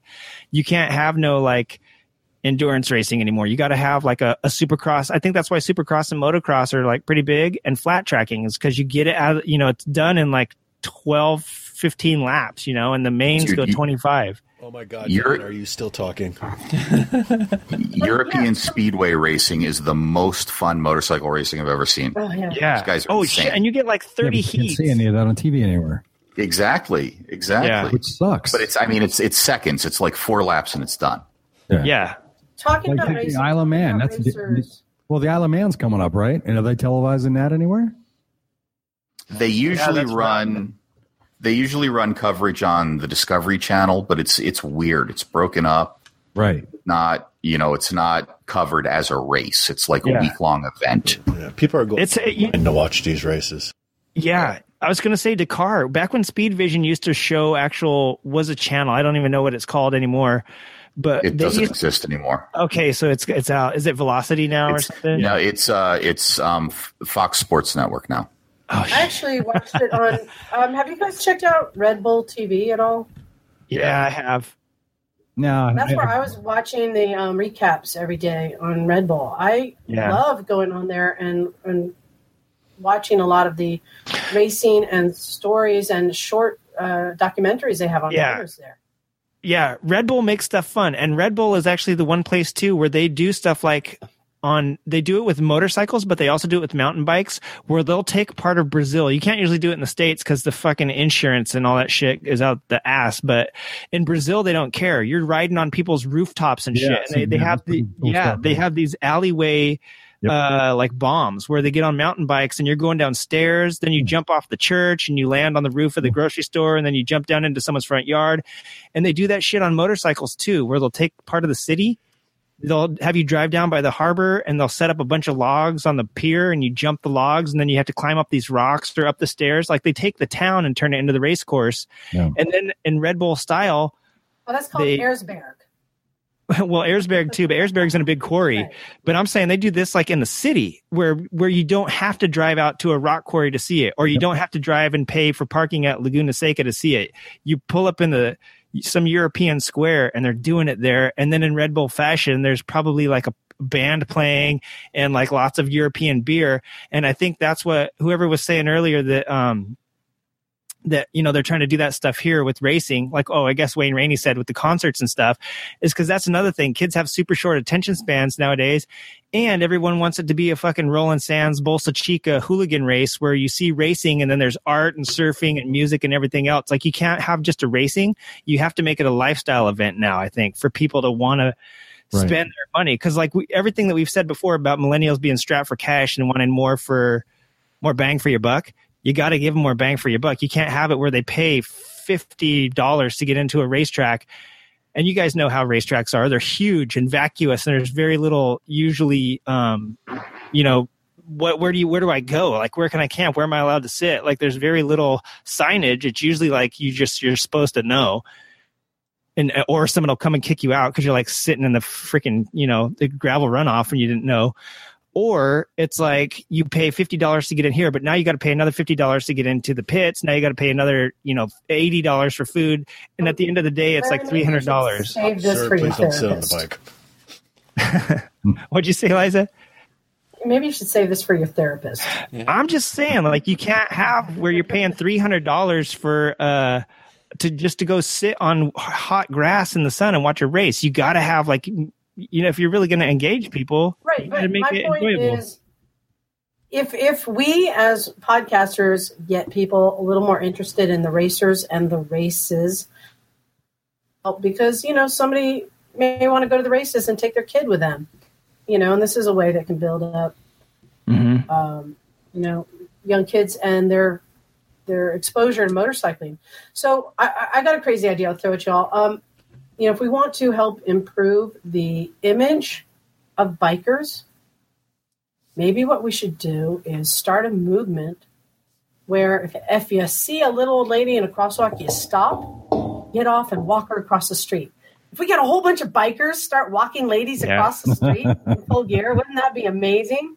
Well, it's all about public per, and public per- public perception and public image. That's what we need. To, yeah, we have to. We need to improve that. Yeah, yeah, yeah, yeah, totally. Yeah, um, I, I don't want to I don't want to sound fuddy duddy because I like people having fun, but I do think that like hordes of bikers doing wheelies down the freeways on Very bad. GoPros and getting pulled over is good for us, you know. Very bad. Well, we set a good example by riding naked. Yeah, riding naked's one thing. Like, you know, d- yeah, wheeling in between traffic and cutting people off, and then you know all that. Yeah, I like I said, it's like I think free speech is great, but I don't like when people say certain stuff. I think r- riding in big groups is great, but when people start to do hooligan shit on the public roads, I'm like, oh man, like this is Larry, also sure fucking. You have said more than all of us put together so far. Yeah, should I shut up now? I'm just getting into like this. This this is my this is my hour, man. This is like when I turn on. We're gonna send you a bill for therapy. We got okay. We got to we got to bring this thing home. Yeah. All right. So everybody, I want to know what what are you personally going to do to save the motorcycling industry, and you know keep it to like a minute or so. Wait, were you guys recording all this? I'm sorry. Fuck yes. Uh, I hogged all. I'm sorry. I wouldn't have said anything if I knew that. all right, Larry. This is for a show, you can, man. You what can do you make think we're doing? you can make it up to me now, Larry. Larry, what are you going to do to save the motorcycling industry in two minutes or less? Go. Clock starts now. I'm going to be very- very quiet and let everyone else go. No, it's your turn right now. Go. Let's go, motherfucker! Oh, shit. I'm going to start walking old ladies across the street while I spit beer in their face and play rock music because everybody wants that nowadays. That's what people want when they think of motorcycling. They want to have fun, but they also want to see the sensitive side of you. James, what are you going to do to save motorcycling? The opposite of whatever Larry does. So you're going to kick old ladies across the street While and offering them a beer. exactly. Yeah. No, I'm I'm more confused now than I was when we started, but I'll figure something out. All right, Liza, what are you going to do to save motorcycle? she actually already has all her plans. Yeah, right. Liza, Li- Liza is more on track than the rest of us put together. I'm going to continue uh, inviting new riders or to come, you know, be a rider for a day, take them out and expose them to it. Um, and also just continuing to follow um, what Robert Pandya just started at motogiveashift.com, where it's just a roundtable of, of information gathering that asked me about motorcycles t-shirts came out of or changing the language we're using to lightweight middleweight heavyweight. Um, so i'm going to keep following them and, and adding to it and taking from it as i can and be a part of the change that's going to happen All right, Ted, how are you going to save motorcycling? Well, I'm going to stop. Uh, I'm going to encourage people to stop talking bad about motorcycles, saying things like there are two type of types of riders: those that crash and those that haven't crashed yet. So I'm going to I'm going to encourage people to not say things like that. Uh, I'm also going to encourage people to uh, uh, really interact with people out on the road, not give them the finger like Steve would suggest earlier. Um, uh, and also, I've I have been uh, working with uh, Steve Lita, the uh, editor of American Iron Magazine. He's been helping me out with some people, putting together a mentoring program that people can sign up with online through an online website, which is currently being built right now. It's called Moto Mentor. Has no relation to the Motorcycle Men podcast. Uh, this enables people who wish to mentor somebody motorcycling can sign up as a mentor, and people who want to be mentored in motorcycling could find a mentor in their area. It would be a 10 step process where uh, a mentor would take somebody. out and learn. So, anyway, yeah. Do you get a That, token? that, that comes after you get into motorcycling. right. i like Um, that anyway, Ted. that's cool anyway, so that's it. And just be a good person out on the road. Chuck, how are you going to save motorcycling? I don't know. I'm actually kind of more confused than I was when we started. Uh, Because James, we James- remember, I am socially inept Mm-hmm. in every way possible. I am not the person you want to be to face of motorcycling to anybody. Chuck, you can help by quit riding. or riding something other than a Ural. Are you kidding? That thing is a that thing is a PR monster. All right, all right. I gotta I gotta actually answer now, and I should have been coming up with my answer by abusing my just questions, pointing and laughing of just at me? listening and laughing.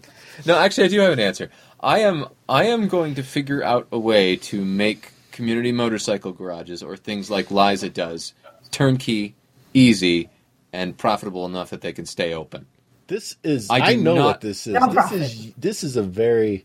I am I am. Uh, a very selfish. Chuck has had to listen to of my shit about this. For You the just last want couple a community garage of your own. I do, but it's gotta it's gotta be easy. It's gotta be turnkey. The the millennials will not. Why does it have to? Have, why does it have to be a profitable? Why does it have to be a business? It has to be profitable enough that it stays open, and it can pay for its space. And so No, Todd can quit. Th- his this is my thing. This is why when I open up my garage, I purposely I do not accept a dollar for anything. You know why? I because I don't have to have insurance. I don't have any responsibility. I don't do work on people's bikes. Hmm. I let them use my tools. I give them guidance. All you do is put out a bunch of chairs. That's how you build a community. Put out chairs. And like that, you've lost me. and you can build a community. But I've had so many people say, oh, I wish I had something like what you have. I'd like to do that. Can you tell me how to do it? I want to start a business. It's like, this isn't a business, this is a community. Yeah, with And I business comes liability, man. As uh, because I feel responsible for the motorcycle community. I wanted to help them, and I could very easily. But the thing is, it has paid me back tenfold for what I've put into it. Yeah, I've had tools disappear. Yeah, I've given up the last ten years of my Sundays to to man the garage. When you were supposed to be at but- church. but I've gotten so much back from it. When you talk about building a community, building new riders, one of my you know proudest times are when I see somebody rebuilding an engine that I taught how to ride five years ago. Todd, wake up. You know that is Stop. so Stop cool. it, Todd. Wake up. Wake up. My thing is, I'm trying to encourage people to open up their garage one day a week, and and loan out your tools and help people for free. Yeah. Hey, you know the motorcycle? I know Loud Pipes isn't on with us, but the Motorcycle Podcasters Challenge could be instead of who uh, rides the most miles and sees the most towns, could be who engages the most people to ride every year. Maybe we make our own mean- challenge. I'd win. That's a freaking sweet idea. I already. Yeah, I know, Liza. You you would be exempt, Liza. You'd be the admin. I, I, I've already. I've already lost every single one of these. So I, I, I agree with what you're saying, Liza, and I agree that's how, that's how you join a community. But the reason the reason I'm taking no, here's the reason. The reason I'm taking the tack I'm going is if you want it to go big and you want it to be in a lot of places and you want it to spread, you got to convince enough people that they're going to make a buck on it. And I say this as a highly liberal person in a highly not liberal state, but you know what?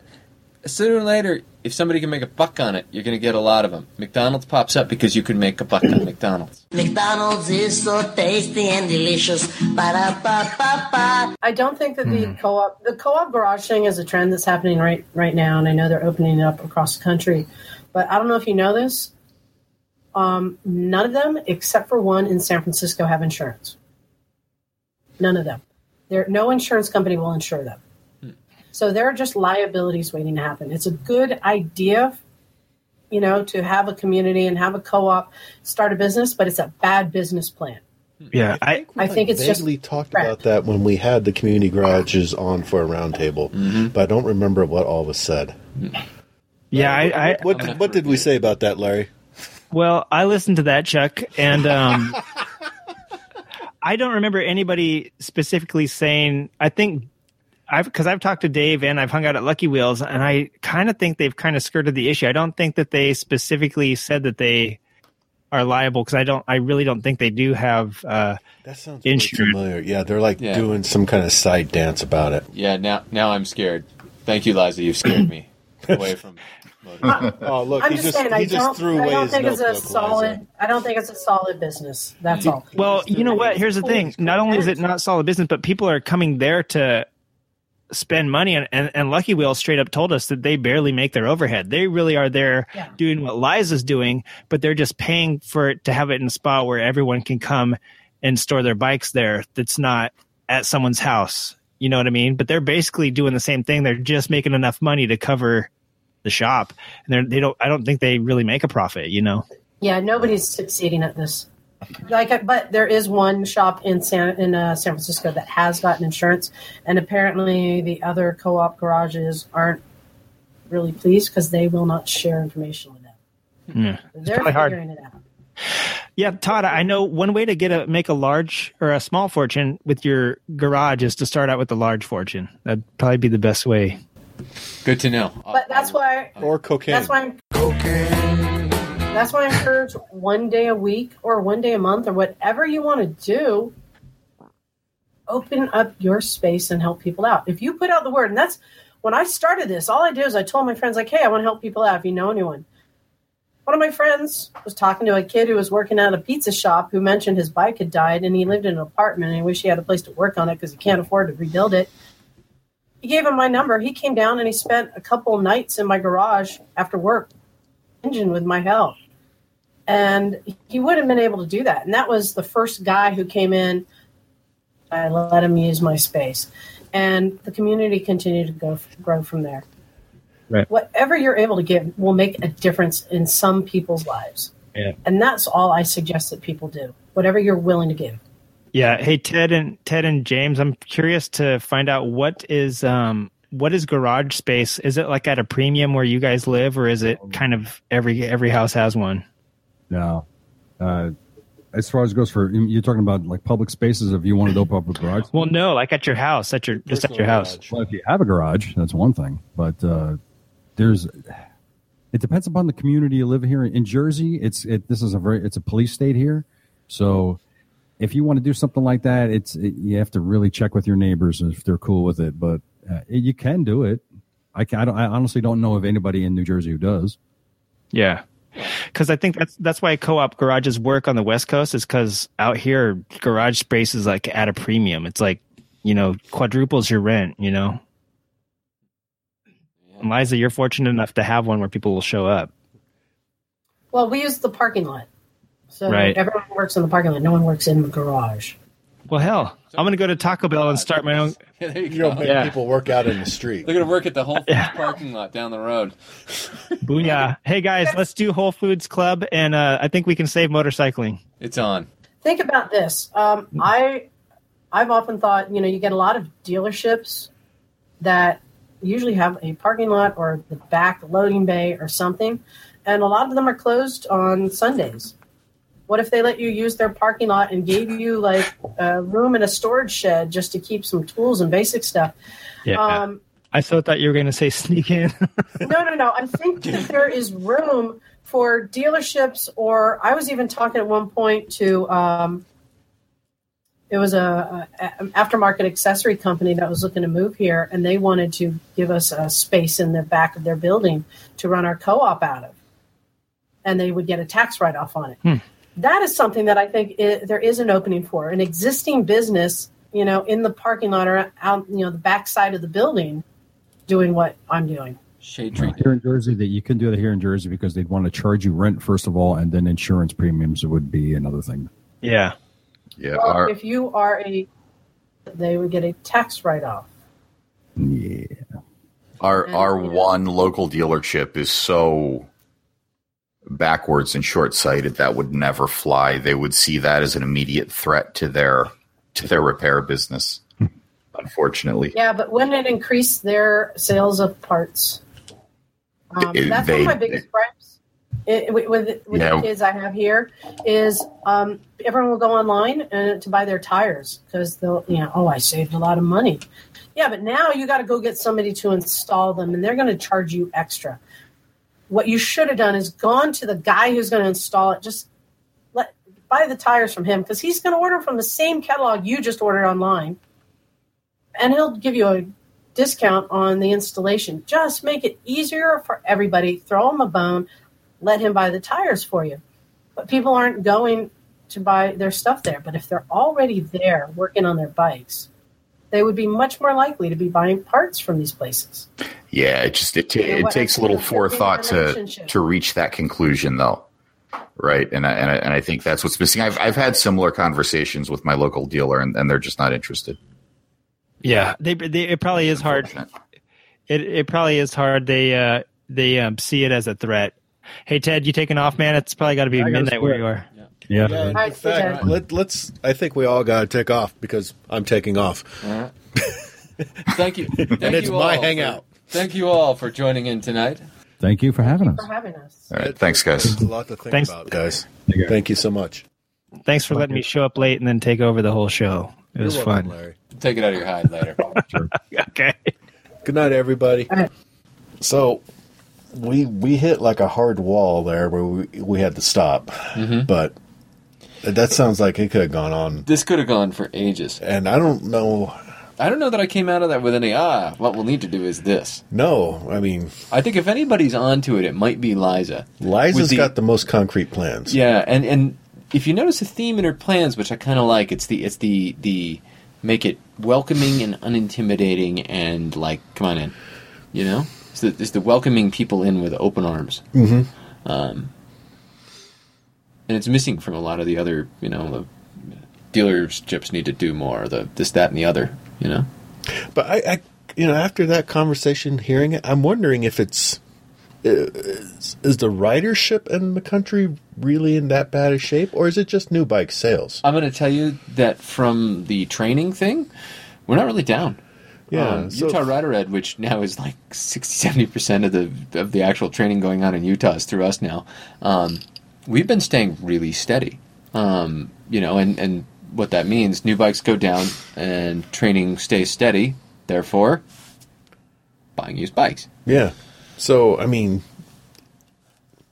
is how much of a problem uh, do you think there there is? Well, I think what you're going to see is you're going to see the follow-on problem. I think you're going to see the dip. So right now they're not selling a lot of new bikes, Right. Which means there's going to come a point at which there's a period of time from which there are not bikes. Now, granted, as as Dale puts it, they haven't made a shitty bike in 20 years, right? Like it's been that long. Um, is it we won't see bikes, or we won't see bikes that are made for quote unquote us? We're going to see the bikes that are designed for people in in where where they're buying bikes, Asia, Yeah. India, Good Europe. point. That seems like the more likely answer. Yeah. So. And I, I do like the idea that electric's coming. Mm-hmm. I am I am welcoming it with open arms. I'm on board on that. I am totally there. I, I if the Strom exploded tomorrow, I think I said it before on the show, I'd probably buy a zero. I think I should buy a 0 Mhm. I think Just you should. and just ride it here and Mhm. not let you ride it. Just to watch me cry. Uh-huh. Uh, I'll just put the key in my mouth and hold my mouth closed. What have you What have you learned from this week's discussion, Chuck? Um, I've learned that my personality type is 180 degrees opposite of, of Liza's. Because there is no way I could do any of the stuff she was just saying. Just listening to hear t- her talk about it, saying this is what we should do open up your garage, have open arms, invite people in. I got itchy everywhere. everywhere was itchy. I I learned I learned that I can probably be a little more gregarious when I'm out riding my bike. What do you, do you think about the open your garage? No, Your- no way. no, I have a, I have a. You got to remember, I have a I have a line drawn around me. You know, I'll meet listeners in town at a neutral location. Yeah. Um, but you know, there's there's a big line drawn around Todd private life and Todd everything else. Yeah, I which just- is why I say I can. But I can go out there, and as soon as I'm on the road, I've never met a stranger, and I can, you know, I could dial that up to eleven, creep people right out. Maybe I can dial it up to one and a half. Yeah, you could you could do one and a half. I mean, Maybe I could make an effort not to move away from the people that try to mm-hmm. talk to us on yeah, the road. yeah, that'd be good. Yeah, that'd do that. Usually that works because you're talking to them that they mm-hmm. don't notice when I Ninja vanish. You just, just hide. I go hide in the bathroom for an hour. So that's the other thing I've learned is to, uh, to to find out where the hiding places are and don't be near them. So you. Great. That's all we got time for this week. Until next time, I'm Todd. And I'm Chuck. Ride safe, everyone. Thanks to Ted from Motorcycle Men, Liza from Motorcycles and Misfits. Motorcycle, Larry from Creative Riding, Steve from Cafe Racer, Joanne from Moterrific, James from The Pace. And I think that's everybody. I think so. If you aren't listening to more than one motorcycle podcast, you should consider it because it turns out there's a decent number of us. Also, I'm Chuck. Bye.